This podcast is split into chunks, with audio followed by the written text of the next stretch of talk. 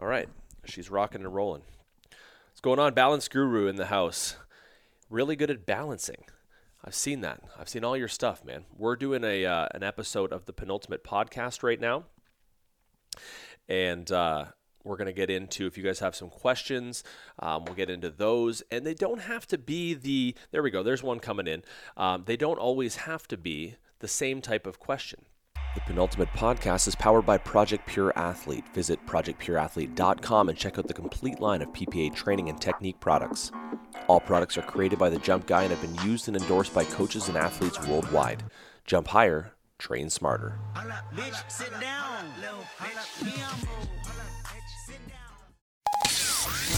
You are now listening to the penultimate podcast with the jump guy, Tyler Ray, powered by Project Pure Athlete. Jump higher, train smarter.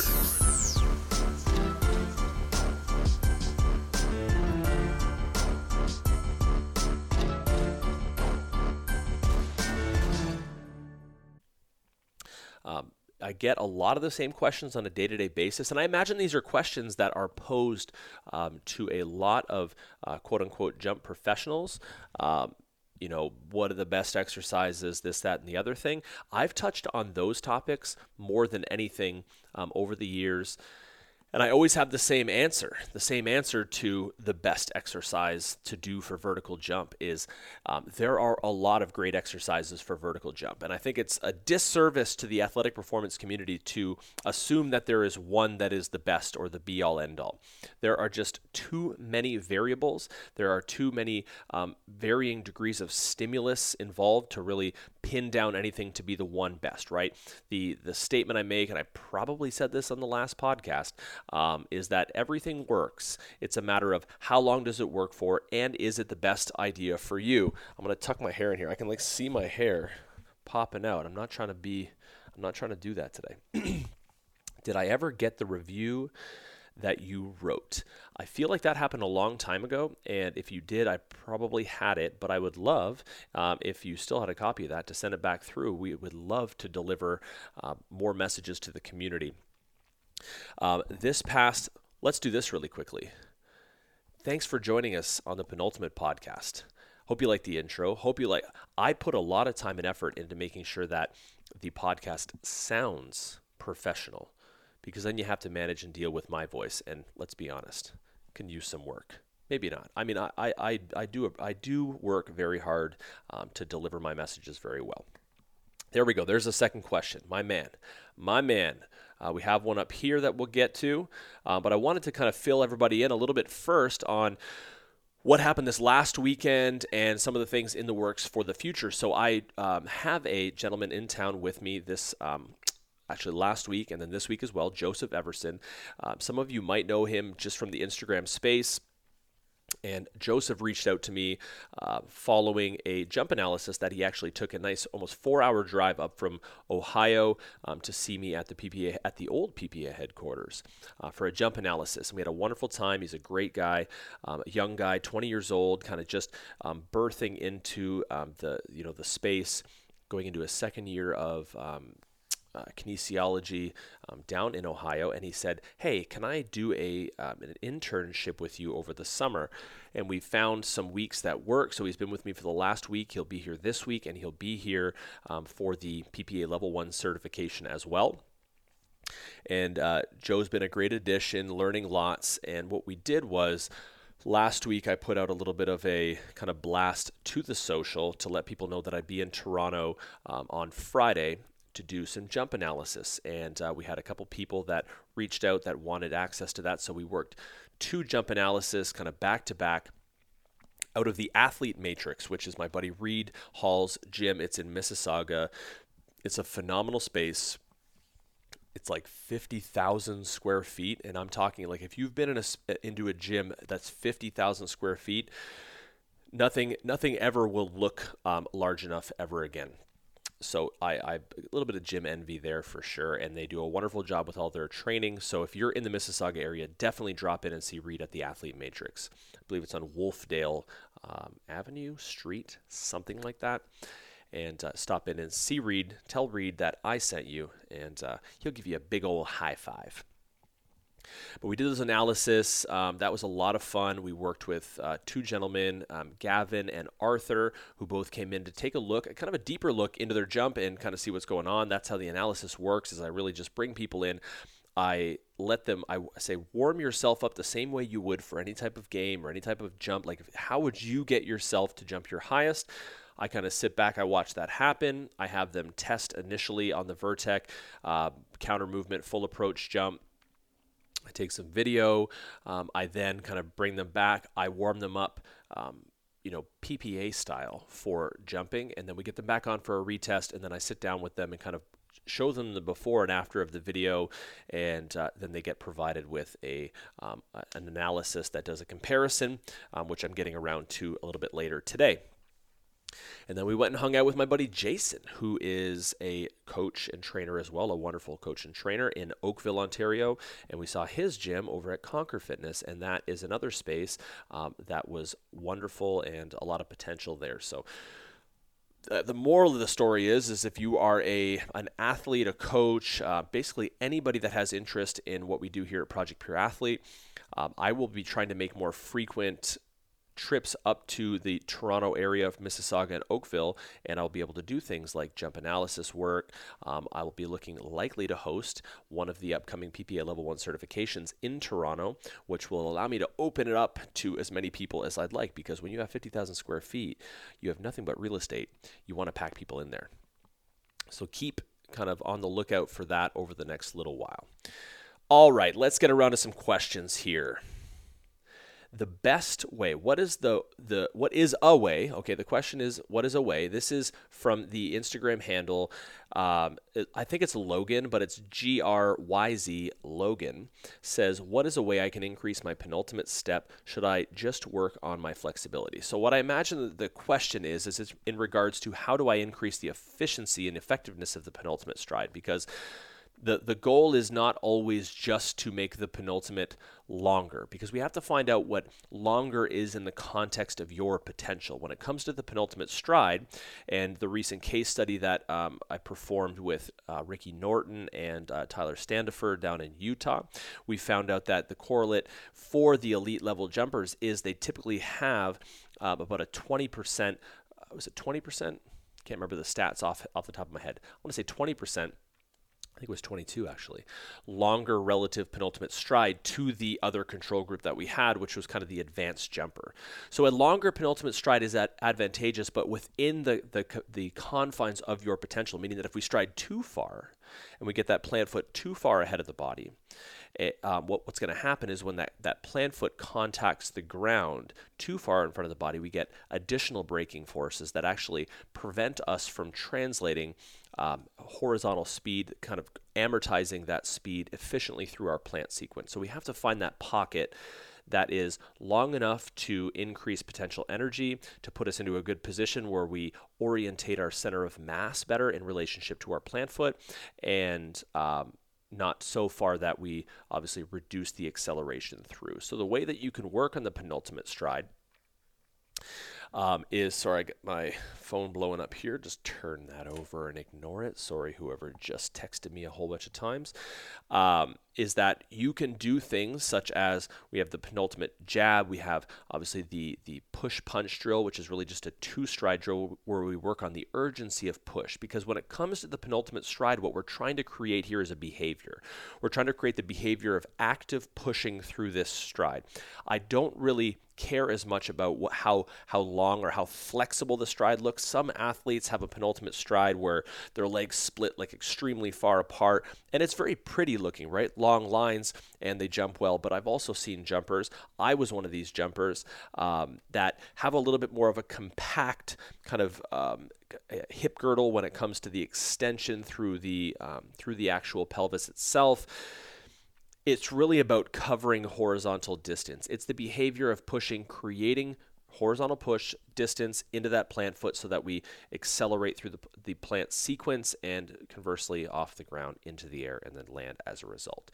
So I would work on some of those drills. You could play around with things like overspeed uh, drills. So on the PPA YouTube, which is side note, not a lot of people have subscribed to the PPA YouTube. For the for the size of Instagram that we have here and the amount of information that I share through Instagram, I share kind of a, a, larger breadth of information through the PPA YouTube, meaning that the videos are longer.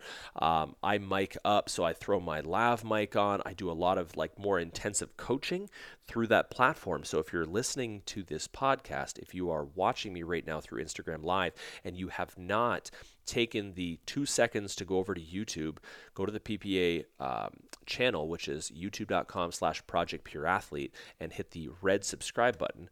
Do that. Do that for you. Do that for me if you want. Do that for your friend if that's um, what you need as motivation. But do something that relates to my um, YouTube.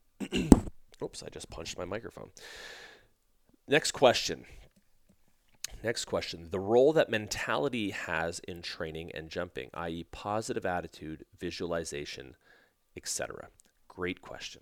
This is a this is a topic that isn't touched enough. This is a topic that isn't expanded upon enough, especially as it relates to jumping. When I go and I work with um, you know big populations let's say for instance i just recently was in utah with the dunk camp and some of you um, that are listening might have been there some of you that are watching and listening might have heard of it some of you might be like what the hell is the dunk camp? Well, I'll tell you what the dunk camp is. The dunk camp is a basically a, a full week worth of aspiring professional dunkers, current professional dunkers, um, just athletes in general that come together um, it, with a common purpose of wanting to become better at dunking and jumping and understanding themselves as athletes. So I go there as um, a, a jump professional and I spend every single day with these athletes working on components of technique. And we do a pre test and then we do a post test four days later. By four days later, I, I really mean like three because it's Monday to Thursday. Um, the only intervention we have in there is um, you know dunk technique practice and jump technique practice and then that we test these athletes you know counter movement and full approach jump again on the thursday and this year we had a 99% success rate. We had every athlete minus, I believe, one, maybe two that jumped actually the same as they jumped on the first day, jump higher. And, you know, the argument made is that, well, that could just be that, you know, some neurological priming happened with jumping the day before. Well, here's what actually happened is these athletes not only tested day one they had dunk sessions all day day two they jumped all day day three they jumped all day and worked out so these athletes eh, from a neurological perspective were in quite a deficit so in all rights when we retest on the thursday it's you know to be able to see an improvement in that short a time and some of these improvements were dramatic i'm talking you know three to five inches on their full approach vertical and these jumps start to look very different. And a lot of it is the intent behind it, but a lot of it is the mentality that surrounds the jumper, meaning how do you approach this jump? Kind of all puns intended, if I'm being honest, is how do you approach this jump? So, what I did on Thursday was I spent the entire day working with every single athlete in a one on one setting at the full approach jump station. So,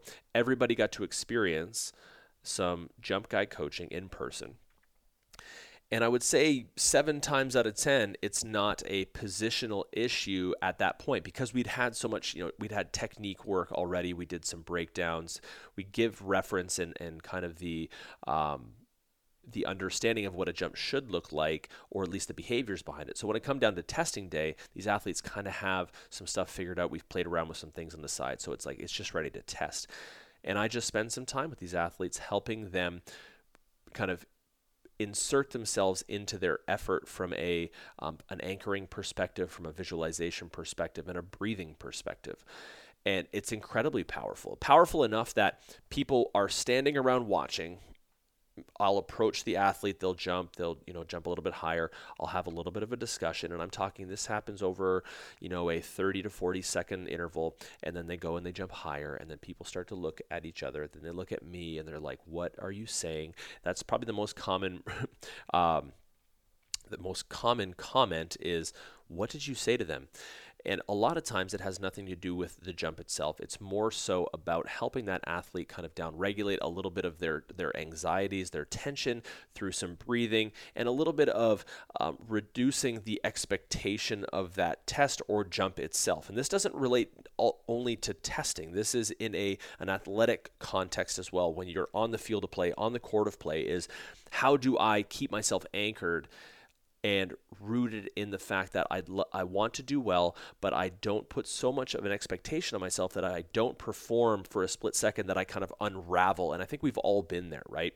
If you're watching on Instagram Live, if you're listening to this podcast, we've all been there before where you go in with the best intentions in the world and something happens at one point or another that has you doubt yourself and then you start to slowly unravel and things become more and more disconnected. And when things become disconnected in the world of jumping, it translates itself into the physical as well. So we start seeing that the jump connectedness, which is a term that I've used quite frequently here with PPA, starts to become affected. One step leading into the other. We start getting competing forces. We start getting hesitancy in strides and we start getting hesitancy in the behaviors that surround the jump. Best jumpers in the world are are oftentimes the, some of the more competent athletes, which means that they have the traits that go along with it, which is understanding that confidence plays a role, um, understanding that acceptance plays a role, that the attitude towards a jump plays a role, and it's and it's when is appropriate to introduce things like aggression and um, you know that that kind of more aggressive attitude that some people thrive off of, and then other people thrive off of keeping things a little bit more chill. I was a very anxious athlete. I'm a very anxious person in general. I managed that on my own. That's a that's a story for another day. And what I would have to do a lot of the times is is breathing related drills and um, kind of flex and relax related drills where it was trying to get my my muscles and my neuromuscular system to just chill the fuck out. Like things were so intense at times that like just my legs would stop working. Like when you're dealing and managing things like anxiety and performance anxiety, it does, from a neurological perspective, affect the way in which your your muscles contract, the velocity at which they contract, the uh, your spatial awareness capacity, proprioception, things like that get affected by the concept of anxiety. So, mentality plays a massive, massive, massive role. Great question. Let's keep going here. I know I got a lot of people. I'm kind of at the top of this here. Okay can you do a jump breakdown of a one foot jumper like Josh Smith? I can definitely do a, a, breakdown of a one foot jumper. I have a few that are on my channel. I have some one foot content on the PPA YouTube as well. And I did, I worked with a lot of one foot jumpers at the dunk camp and a lot of other places that I work. So, um, you know, one foot and two foot jumping although they visually look quite different, have a lot of correlates. They have a lot of things that really complement each other when it comes to the coaching, and a lot of that is to do with what we talked about: mentality, um, you know, approach speed management, so maximum controlled velocity, finding out where that is appropriate for you, and then lastly is is orientation of center of mass, is making sure the body parts are in the right position through the right um, you know components or or phases of the jump to affect the outcome. I think that the common denominator I see, or the uh, most common faults made by athletes when it comes to jumping, is trying to jump too hard too often, meaning that when it's like, okay, I'm not quite where I want to be, I'll just jump harder. And sometimes jumping harder works, but oftentimes jumping harder causes us to shortchange a lot of the biomechanical efficiency of a jump simply because we're trying to out jump and we're, we're affecting kind of the natural cadence and rhythm of our body. Can you speak on the importance or lack thereof for heel contact landing after the penultimate stride? So the the heel through the transition of the penultimate to the plant um, will contact. It, it, it, will only not contact if the penultimate is really null, meaning it's not really as prevalent. Because the the reason we're going to see the contact is because we're extending the leg, we're extending our our lower limbs in front of us the contact point in order to, to manage where the center of mass is in relationship to your plant, it's going to require heel contact. The heel contact's not going to be so substantial that it causes heel injury unless for some reason you jump into your through your penultimate stride, which is what we really um, uh, urge against. It's more so that horizontal, that pushing um, movement.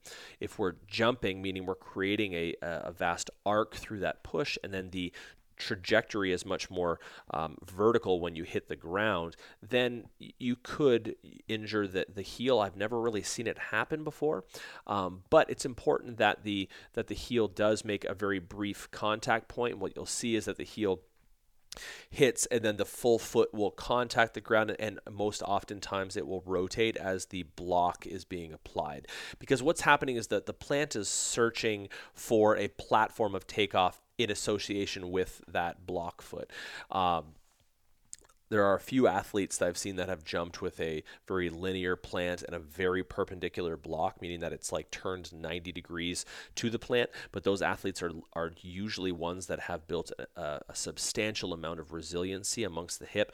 I would never coach that. I typically try to coach that for the degree of turn in or, or medial rotation of the of the block foot that we have um, a fairly representative amount of, of external rotation of that plant foot to ensure that our, our takeoff platform is still relatively bipedal in the sense that it's obviously bipedal, but more so that it's um, that they're parallel to each other. It's going to be a little bit more advantageous.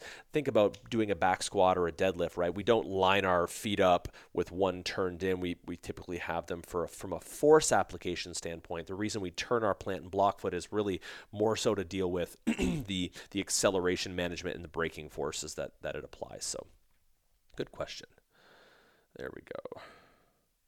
Scrolling down. Scrolling down, here we go. Thoughts on box squats with really heavy weight. Um, box squats with really heavy weight, um, again, relative to your to your potential, um, can play a, a, very important role in in uh, performance training. Box squats are a great way to um, progress someone into a back squat. They're also something to utilize. Um, with within the confines of a program for an athlete that has progressed as well. I still use box squats here and there. They they kind of um, eliminate a little bit of that bottom end stabilization, which can be advantageous to being able to um, move a higher load of weight. Um, but again, it's like I wouldn't say like do box squats with heavy weight and that's the way you're going to jump higher. I would say that it's important that you continually introduce um, a variety of stimulus into your program. But again not, not in the sense that you're changing the types of exercises you're doing on a weekly monthly basis. It's that meaning that if you're you're going through a cycle of training and you've progressed because really the, what we're looking for is the concept of progressive overload. And a lot of times you know we can utilize similar movements over a long period of time as long as we've you know um, accounted for the, the need and necessity of progressive overload so thoughts on box squats with really heavy weight the the moniker of really i don't know what that means if it's like really heavy for you, meaning that it's hard to manage, then no. If it's really heavy in the sense that it's like, you know, I'm doing I'm doing threes or fives with a really heavy weight that I can manage, then of course. Of course.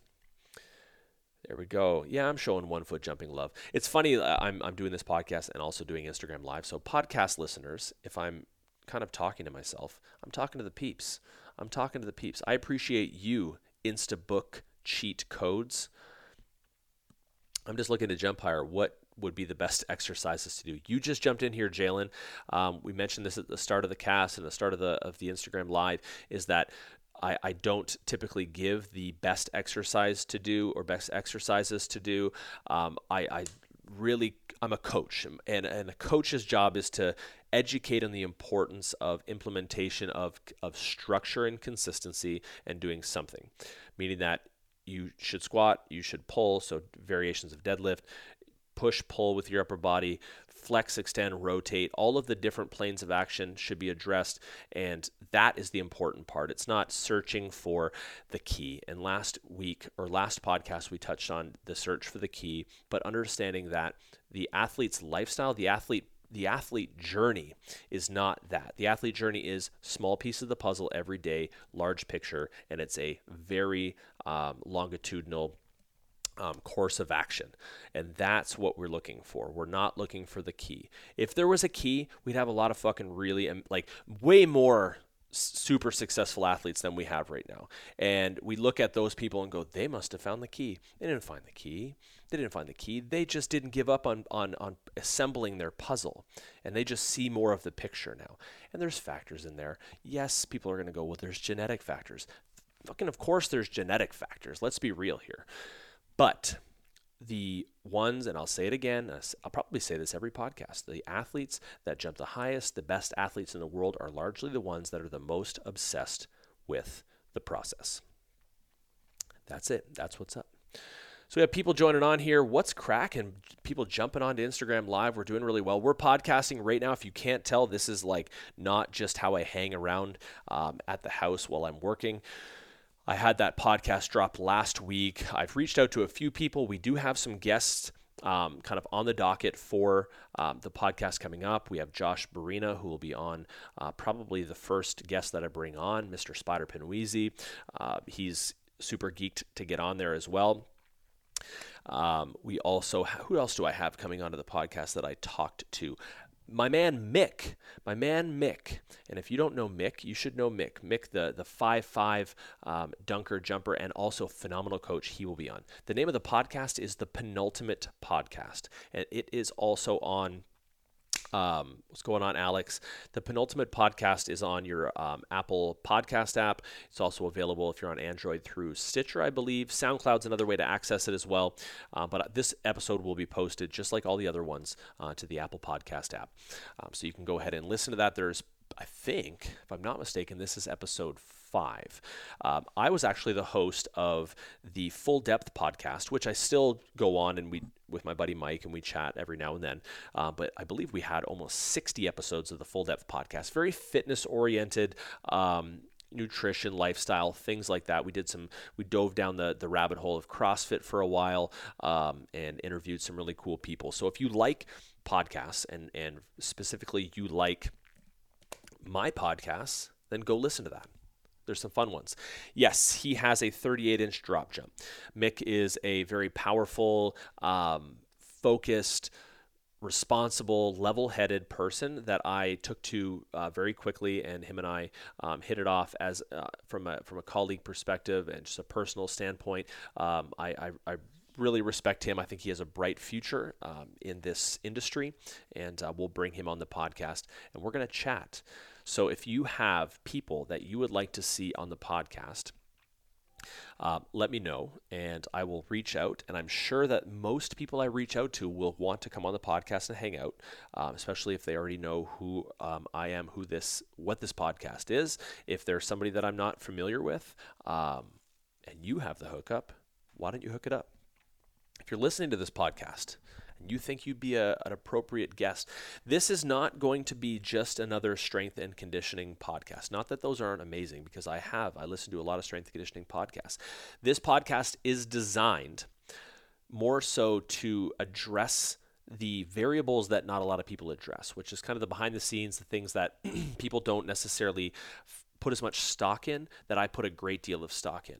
The entire philosophy, the entire glue that holds PPA together is sometimes we must slow down in order to speed up. And this is not just from a physical standpoint, this is from a, a life and, and more so um, kind of the introspective management standpoint you you need to slow down at times in order to speed up. It's a perspective anchoring um, lifestyle that we live in as an athlete. It's like we can we have visions of grandeur. Everybody wants to he, to be here. Like when I when I'm there, I'll be happy. But understanding how to value and utilize the process to vault you towards your goals faster. Um, Jason has a question. What can I do to get more consistent? I think I'm pretty athletic. Uh, my head is an inch lower than half of the rim is an inch lower. My head is an inch lower than half of the rim. I'm, I'm, I'm not sure what that means, but I'm going to say you're jumping and you'd like to jump higher. Um, and I'm 5'9. Okay, guys, I'm trying to, and I just have to be consistent. I want to start lifting. So if you're not lifting already, that's something you can start with. And what I recommend is if you're introducing um, strength protocol or weight room work into your regime, if you're an athlete that just kind of rode the athlete train for a while uh, from the perspective of gameplay and things or skill work, um, I recommend starting with a, a, lower volume of training and lower frequency, something along the lines of two to three days a week, implementing something in, and then you can then you can add on as you become consistent at that level. Number one mistake Number one mistake for brand new athletes in the gym biting off way more than you can chew and getting yourself buried quickly from a physical standpoint, but more so from a cognitive standpoint. It seems very overwhelming, and that's where the consistent consistency will will waver is you'll be gung ho for the first week. You'll go out, you'll hit five, six days of training. You'll wake up on Sunday, you'll feel like someone fucking beat you to death with a bat, and you'll go, I need like two, three days off to rest. And then you'll go in and hit one, and then it'll be like two days off. And then all of a sudden, three, three weeks passed, and you're back to really not lifting. So the most important thing to understand is it's a process. Each day is a puzzle piece. So space it out and and knowing that the journey of an athlete is much further than you can see. Okay, and we tend to do that. We, we think there's so much urgency behind an athlete's life, right? I have to do it now. If I don't do it now, and if I don't get there now or next week, it's I'm going to fail, and it's not going to be worth it. That's that's just not how it works a level. Anybody that's been a coach or an athlete that's been in and done well and went far is understanding that it's not about that. It's not about next week or next month. It's about next year, three years, five years, and putting a plan in place that helps you progress controlled, slow, and steady so that you don't have to take the, you know, those um, injury vacations, we'll call them. It's not really a vacation, but you know what I'm talking about. For someone who is five foot five, is a 35 inch vert good? For someone that is any height, a 35 inch vertical is good. Understand that from a from a um, like kind of an anthropomorphic perspective, and and and you know how tall, your limb length, all that stuff is. It's all relative, right? Like jumping 35 inches at five five is to me is is impressive as jumping 35 inches at six one. It's it's really just you have the capacity. I know some, you know, there'll be arguments made that that leverage and levers will contribute to jumping higher. Yes. Um, long story short, very impressive, uh, but we always have room to grow. Our ceiling is always a little bit higher than we expect it to be. So, not getting complacent, but in the same breath, with not being complacent, is still celebrating the small victories you know, if you're anything like me, especially my early stages of my career and still now from more from like a business perspective is I will accomplish something that in all rights is is quite impressive or is is monumental in my life, but it's like I'm always thinking I can do more and I can be better and I can go further and I can blah blah blah blah blah.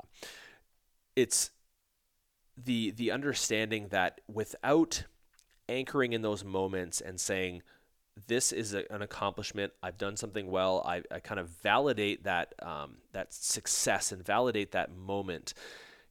You, you have less of them as a result of that. So taking the moment to say, good, like I, I got it, awesome, and then putting a plan in place to move further forward. It's not skipping over those those small victories, right? We have to take manageable bites, and we might as well savor each bite.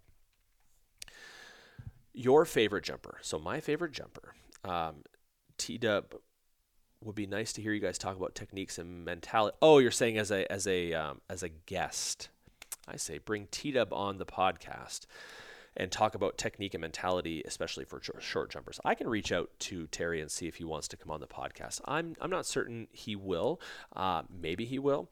Um, not that he you know, because it's me or anything like that. I just don't know necessarily if he has the desire to be on podcasts. I had some talks with um, with T Dub when we were in Utah, and he was part of the case study that we um, that we put in place, looking at two foot mechanics. And he had some interest there, but T Dub is a guy who, in in you know all all intents and purposes, he he, he loved dunking and he was he's gifted very much so from a genetic standpoint put a lot of hard work but he was a consistent athlete meaning that like he leaned into what helped him which is largely he jumped a lot. Um, i don't know from a training perspective what he did or what he didn't do um, but from a, a, strictly athletic performance perspective, phenomenally talented, um, a, a, definitely an outlier in the game. Uh, but from a technical standpoint, um, I'm pretty firm on T Dub had some of the of the of the most beautiful um, positions and behaviors when it came to jump technique that I've ever seen. Connor, if you want to ever just talk about life, I'm down to talk. Yeah, we'll bring Connor Barth on here. We'll bring Connor Barth. Maybe what we'll do is we'll like bring Connor on here as after you do your level one. So Connor is signed up for level one cert in September, and I'd love to have you on post cert to kind of debrief the certification, talk about that a little bit, and then we'll go into some we'll go into some life talk. I think that'd be cool as well. Any advice how to deal with tibialis anterior tightness, weakness causing knee pain? Regular foam rolling helps, but after taking a couple months off from jumping, I'm still only about 65%. A lot of times when your when a, when a muscle is tight or is is maybe even hypertonic, that there could be some upstream issues there. If it's really just like that one area just feels like it's never um, never relaxing, it's likely because we have some compensatory um, tone from another area of the body that's suffering and li- the, the mass majority of time it's uh, we flip around and we can hit the other side of the leg. So something along the lines of your calf uh, soleus achilles complex is addressing jumpers typically have very very tight calves as a result of jumping and impact which is important to a threshold. Uh, but what will happen is if we get to a point it's too tight doesn't fire properly it will pull in um, a lot of the um, a lot of the, the balancing structures to be able to make up for that. So I would address what's happening on the back of the leg and not just taking the tight area and trying to destroy it and steamroll it.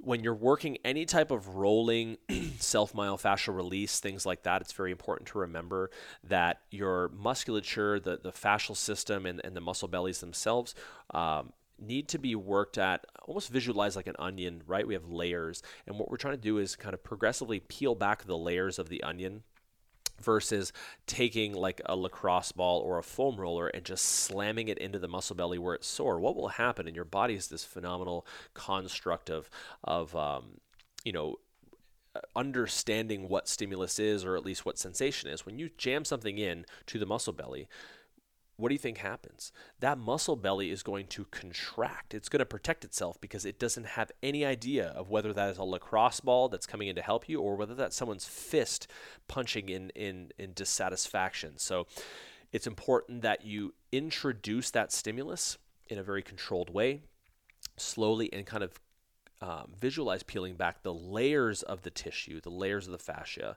and working deeper and deeper and deeper. It's also smart as well if you understand origin and insertion points of muscles is to work on the origin and insertion points first of the areas of lower vascularity um, lower blood flow, and then progress into the belly of the muscle. And that is, again, from the purposes of trying to saturate that tissue and introducing that stimulus in such a way that your muscles don't just kind of kick you out and protect. And that's what's going to happen is you're going to get that muscle that just kind of locks up, doesn't let you in. It's in a protection mode. The nervous system is not letting it relax. So peeling it away layer by layer and then implementing the uh, a long slow breathing a belly breathing technique right in through the belly exhale nice and slow to kind of not suffice it to say trick but it's but it's reassure the nervous system that this is um, for our own benefit and i'm not trying to destroy you and beat you up there we go what are some good exercises without weights for jumping higher? Anything you do with weights is a great exercise without weights. So even squatting, lunging, um, hinging, single leg hinges, double leg hinges, um, and, and, then as a strength base, you can definitely incrementally get stronger with body weight to a point, obviously from a relative standpoint, before you need to progressively overload. But you can most definitely do every single, mostly every single movement without um, weights. Uh, from an upper body perspective, we can push with the upper body, we can pull with the upper body, so we can hang below things and pull our back, hitting more of that mid back rhomboid, um, you know, um, posterior delt. We can we can pull vertically in a pull up. If we can't do a pull up, you can do negatives. If you can't do negatives, you can do more horizontal pulling. So there are a vast array of, of exercise selection to do in, with body weight. And um, I know I've said this, and I and it pains me to say this where it's like I have been working on this program. I've been working on programs for a while and i, I know i haven't um, added to the insider group in a little bit. There are some programs in there and that are very very good. So if you're listening and you're looking for training the ppa insider community is a wonderful start. I know i have some insiders on my live right now uh, but i will be implementing a um, body weight so a six week body weight program into there uh, for jumping as well as uh, a more advanced program as well we're just working through this certification course, and this is not sounding. This is not meant to be complaining by any means. It's I do have a lot on the plate right now, and I'm trying to manage it all best I can. So, bear with me. Bear with me. Um, Busy Pro Fitness asks, "Hi, does jumping four to five inch higher with two foot than a one foot run up mean I need to focus more on speed and flexibility?" So the question is, let me just read this again, so I have the um, it all in context. Does jumping let's say five inches higher with a two foot, then a one foot, mean I need to work? Oh, like again, you have to understand that the the way in which we exhibit our vertical potential is largely hin- hinges on um, largely hinges on the um, kind of neuromuscular um, setup of the body, meaning that like I was a uh, one foot jumper largely in track and field. At that point, I was a little bit lighter, a lot more reactive. I did a lot of sprinting. So like the the patterns that I did on a regular basis were a lot more um, conducive to a one foot approach. As I started to transition into dunking and I started to lift a lot more bipedally, I did a lot more, um, you know, heavy squats, heavy deads, all these things.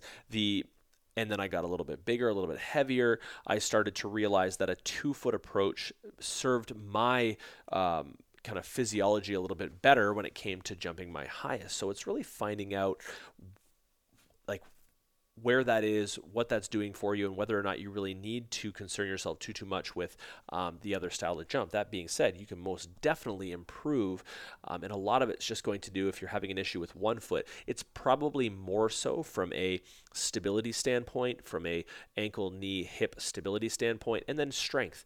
Is if you don't have sufficient enough strength in a single limb, your body is really going to regulate the amount of energy it allows it to transfer through that limb to, to avoid injury. So you'll kind of underperform on one foot um, over two feet. So I would, again, it's an implementation, a little bit more of, of some strength related work. Um, single leg hops could really help you out with um, dynamic stability and translation of energy. Those are available in the PPA YouTube. Um, but yeah, that's that's what we want to look at. There's there's a lot of variables, and it's very difficult to like pin anything down to one um, thing. Does speed affect it? For sure. But running faster doesn't doesn't necessarily mean you run faster, which means you go into a one foot takeoff because a one foot power jumper has a speed that's very, very similar to a two foot jumper. Now, a one foot speed jumper, I mean, you require speed, you have to run fast, but there are very few natural one foot speed jumpers uh, that I know of. That's usually a byproduct of, of track and field. Um, if you've learned to jump as a speed jumper, that's you're a little bit more of an anomaly. Don't see them too too often. We only had one um, at dunk camp this year. Shout out to Cami. All right. Let's keep scrolling. How much do I think my vertical or a vertical can improve without weights? I don't know. I'd be speculating um, in terms of percentages or how high. But the answer, do I think it can? Absolutely.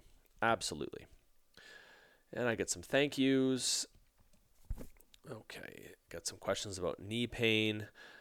we have people answering questions for me. this is great. Uh, let me just keep scrolling down here. If I skip your question, it's not because I don't want to answer it. It's because, well, well, maybe it is because I don't want to answer it. is it okay to train upper body as a dunker? 100%. Is it it's in my opinion it's imperative to train your upper body as any type of athlete.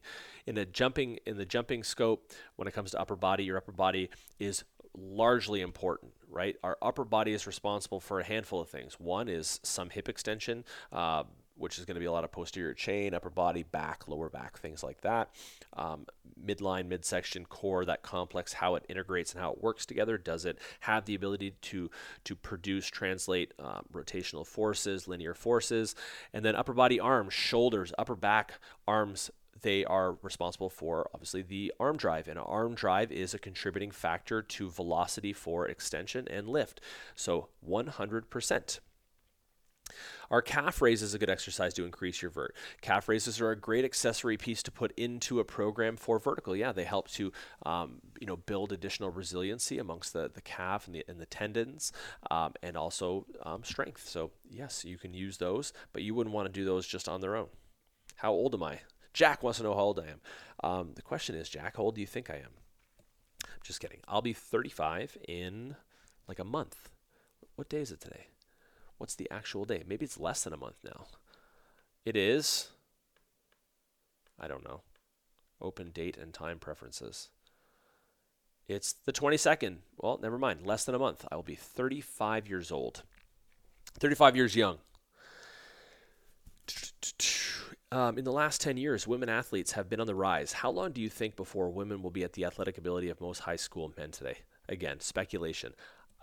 I don't know. There are a lot of female athletes that can compete with high school men, uh, but there are a lot of, of, of you know biological um, um, aspects that don't work in the favor of women to be as, uh, I guess, um, gifted at the highest ends of things like power output and speed. I mean, they're limited by certain things and largely by by hormone, and that's something that at that point, you know, I, I love female sports and I think that they should, you know, females should continue to progress and, and find out naturally where that lies. I have no idea. It's, it's too much of a speculation for me to get into.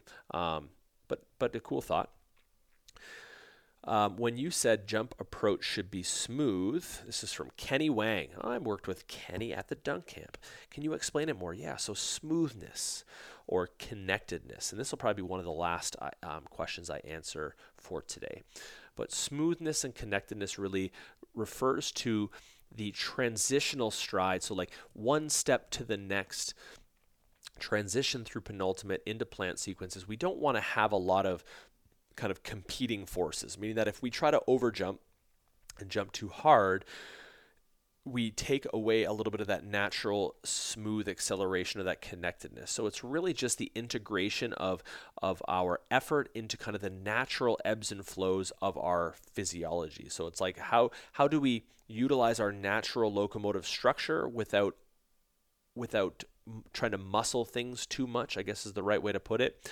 And that's really what smoothness is, is it's learning how to transition through strides that would largely um, kind of provide those competing forces in a way that is smooth. So largely through that penultimate stride plants plant and block is where we see a lot of disconnect.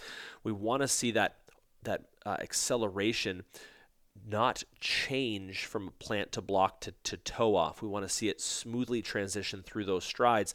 And that's going to be largely to do with the, the relationships that you have with your center of mass. So, smoothness is kind of just a way to refer to how well you are connected to the jump and that there are not a lot of competing forces happening. You're not, if you watch the jump, you don't see kind of like slow, fast, slow, fast. It's kind of a progressive, um, slow to fast transition. Okay. Am I going to, yes, I'll save the live in my story. And I'm actually going to hop off live right now. I'm going to start kind of outroing this podcast, but this has been a pretty cool little, um, little mix up with the podcast, not mix up, um, switch up, change up. Let's go with change up. Been a cool change up finding something to do for today. A little Q&A. We'll do these every once in a while. We'll go live. We'll do a podcast with some Q&A style. If you have questions that you'd like answered, you can send them to projectpureathlete at gmail.com. You can DM me through Instagram at projectpureathlete, and uh, we can get to those in an upcoming podcast. It's been my absolute pleasure, as always, to cast with you guys and girls, is to, to pass on as much information as I possibly can. In future podcasts, like I mentioned, we'll have guests on and we'll dive into uh, you know more of the depths of the areas of training and performance that really are largely overlooked and underappreciated. This is Tyler Ray, the host of the Penultimate Podcast, the head coach, the CEO, the, the man in charge of Project Pure Athlete. We'll see you in the next one. You are now listening to the penultimate podcast with the Jump Guy, Tyler Ray, powered by Project Pure Athlete. Jump higher, train smarter.